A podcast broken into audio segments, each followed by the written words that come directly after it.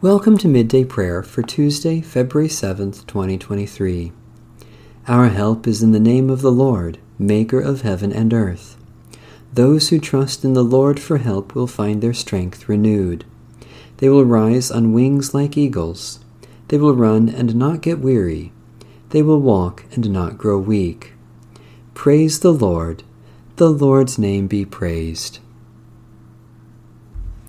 A reading from the book of Esther the Greek version containing the additional chapters. Esther's Prayer. Then Queen Esther, seized with mortal anguish, fled to the Lord. She took off the garments of her honor and put on the garments of distress and mourning, and instead of costly perfumes, she covered her head with ashes and dung, and she utterly humbled her body. Every part that she loved to adorn she covered with her tangled hair she prayed to the Lord God of Israel and said, O my Lord, you alone are our King. Help me, who am alone and have no helper but you, for my danger is in my hand. Ever since I was born, I have heard in the tribe of my family that you, O Lord, took Israel out of all the nations and our ancestors from among all their forebears for an everlasting inheritance, and that you did for them all that you said. And now we have sinned before you, and you have delivered us into the hands of our enemies, because we glorified their gods. You are righteous, O Lord. And now they are not satisfied that we are in bitter slavery, but they have set their hands on the hands of their idols to abolish what your mouth has ordained, and to destroy your inheritance, to stop the mouths of those who praise you, and to quench your altar and the glory of your house to open the mouths of the nations for the praise of vain idols, and to magnify forever a mortal king. O Lord, do not surrender your scepter to what has no being, and do not let them laugh at our downfall, but turn their plan against them, and make an example of him who began this against us.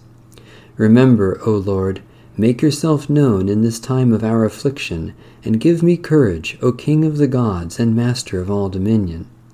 Put eloquent speech in my mouth before the lion, and turn his heart to hate the man who is fighting against us, so that there may be an end of him and those who agree with him.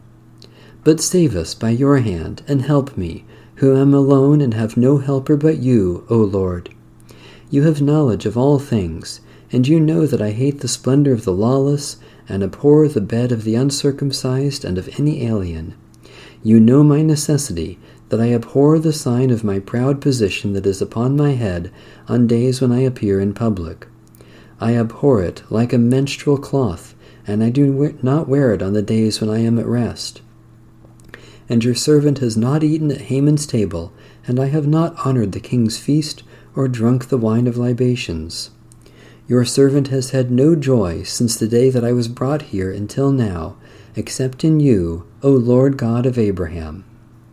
O God, whose might is over all, hear the voice of the despairing, and save us from the hands of evildoers, and save me from my fear. A reading from the book of the prophet Isaiah.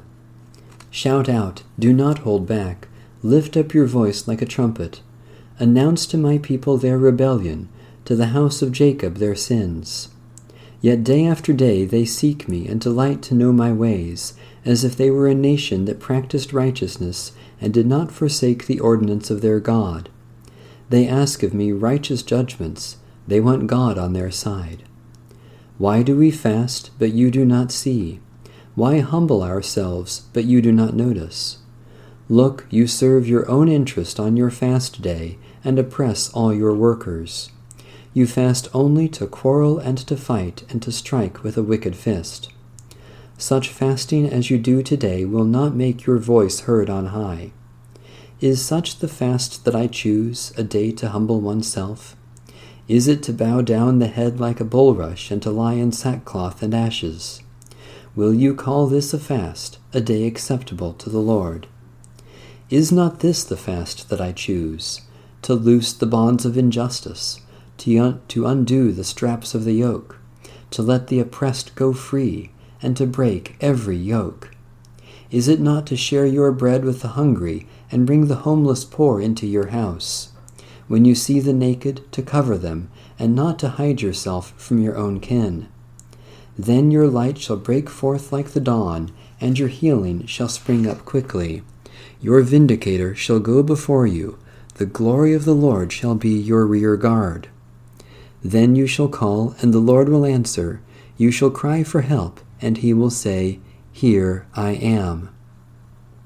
If you remove the yoke from among you, the pointing of the finger, the speaking of evil, if you offer your food to the hungry, and satisfy the needs of the afflicted, then your light shall rise in the darkness, and your gloom be like the noonday. The Lord will guide you continually, and satisfy your needs in parched places, and make your bones strong. And you shall be like a watered garden, like a spring of water, whose waters never fail. Your ancient ruins shall be rebuilt. You shall raise up the foundations of many generations. You shall be called the repairer of the breach, the restorer of streets to live in. The word of the Lord. Thanks be to God. The Heidelberg Catechism, question 54. What do you believe concerning the Holy Catholic Church?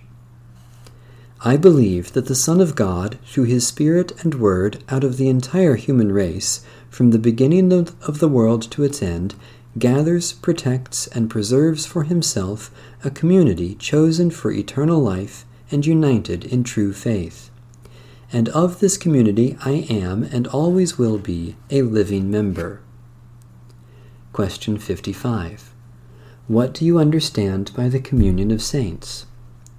First, that believers, one and all, as members of this community, share in Christ and in all his treasures and gifts.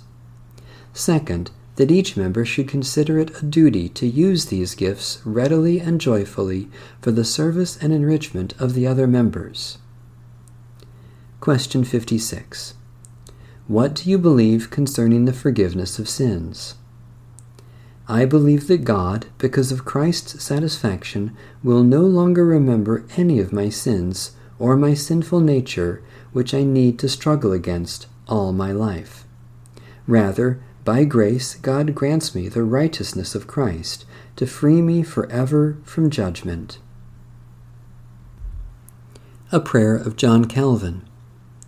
Almighty and gracious God, since our whole salvation stands in our knowledge of your holy word, pour out your Holy Spirit upon us, that our hearts may be freed from the chains of sin, so that we may hear and receive your word, recognizing your gracious will for us. Teach us by Scripture to love and serve you with delight, praising and glorifying you in Jesus Christ our Lord. Amen a prayer for a new church building. Eternal God, high and holy, no building can contain your glory or display the wonders of your love. May this space be used as a gathering place for people of good will. When we worship, let us worship gladly. When we study, let us learn your truth. May every meeting held here meet with your approval, so that this building may stand as a sign of your Spirit at work in the world and as a witness to our Lord and Savior, Jesus Christ. Amen. By your Holy Spirit, O God, give us hearts to love you, minds to know you, souls to bless you, and strength to serve you. Through Jesus Christ our Lord. Amen. Our Father, who art in heaven, hallowed be thy name. Thy kingdom come, thy will be done, on earth as it is in heaven. Give us this day our daily bread, and forgive us our debts as we forgive our debtors. And lead us not into temptation, but deliver us from evil. For thine is the kingdom, and the power, and the glory forever. Amen. The God of peace be with us. Amen. Bless the Lord. The Lord's name be praised.